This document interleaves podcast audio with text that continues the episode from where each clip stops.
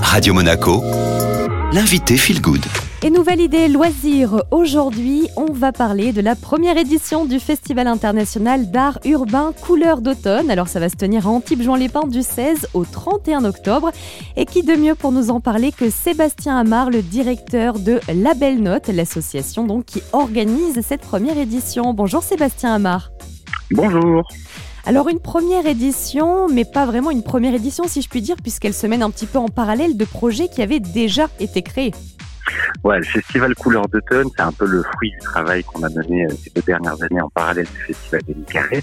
On a initié un certain nombre d'actions euh, d'art urbain et la réalisation de, de grandes fresques murales euh, de street art en 2018 et 2019 qui nous ont donné envie de donner naissance à un événement à part entière en dehors de la saison estivale, en dehors des carrés, entièrement dédié à la valorisation de l'art urbain et plus communément le street art de manière générale. Alors on, sait un couleur d'automne, ça va quand même être en fait une édition vraiment pluridisciplinaire. Alors elle est pluridisciplinaire même si son ADN est profondément euh, inscrit dans la peinture.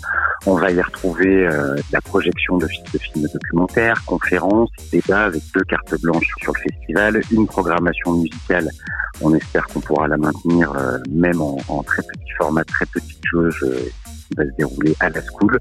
Tout ça pour valoriser et mettre en lumière les, artistes peintres d'art urbain euh, qui sont programmés sur l'événement. Très bien, merci beaucoup Sébastien Amar. Eh merci à vous. C'était donc Sébastien Amar pour nous parler de la première édition du Festival international d'art urbain Couleur d'automne.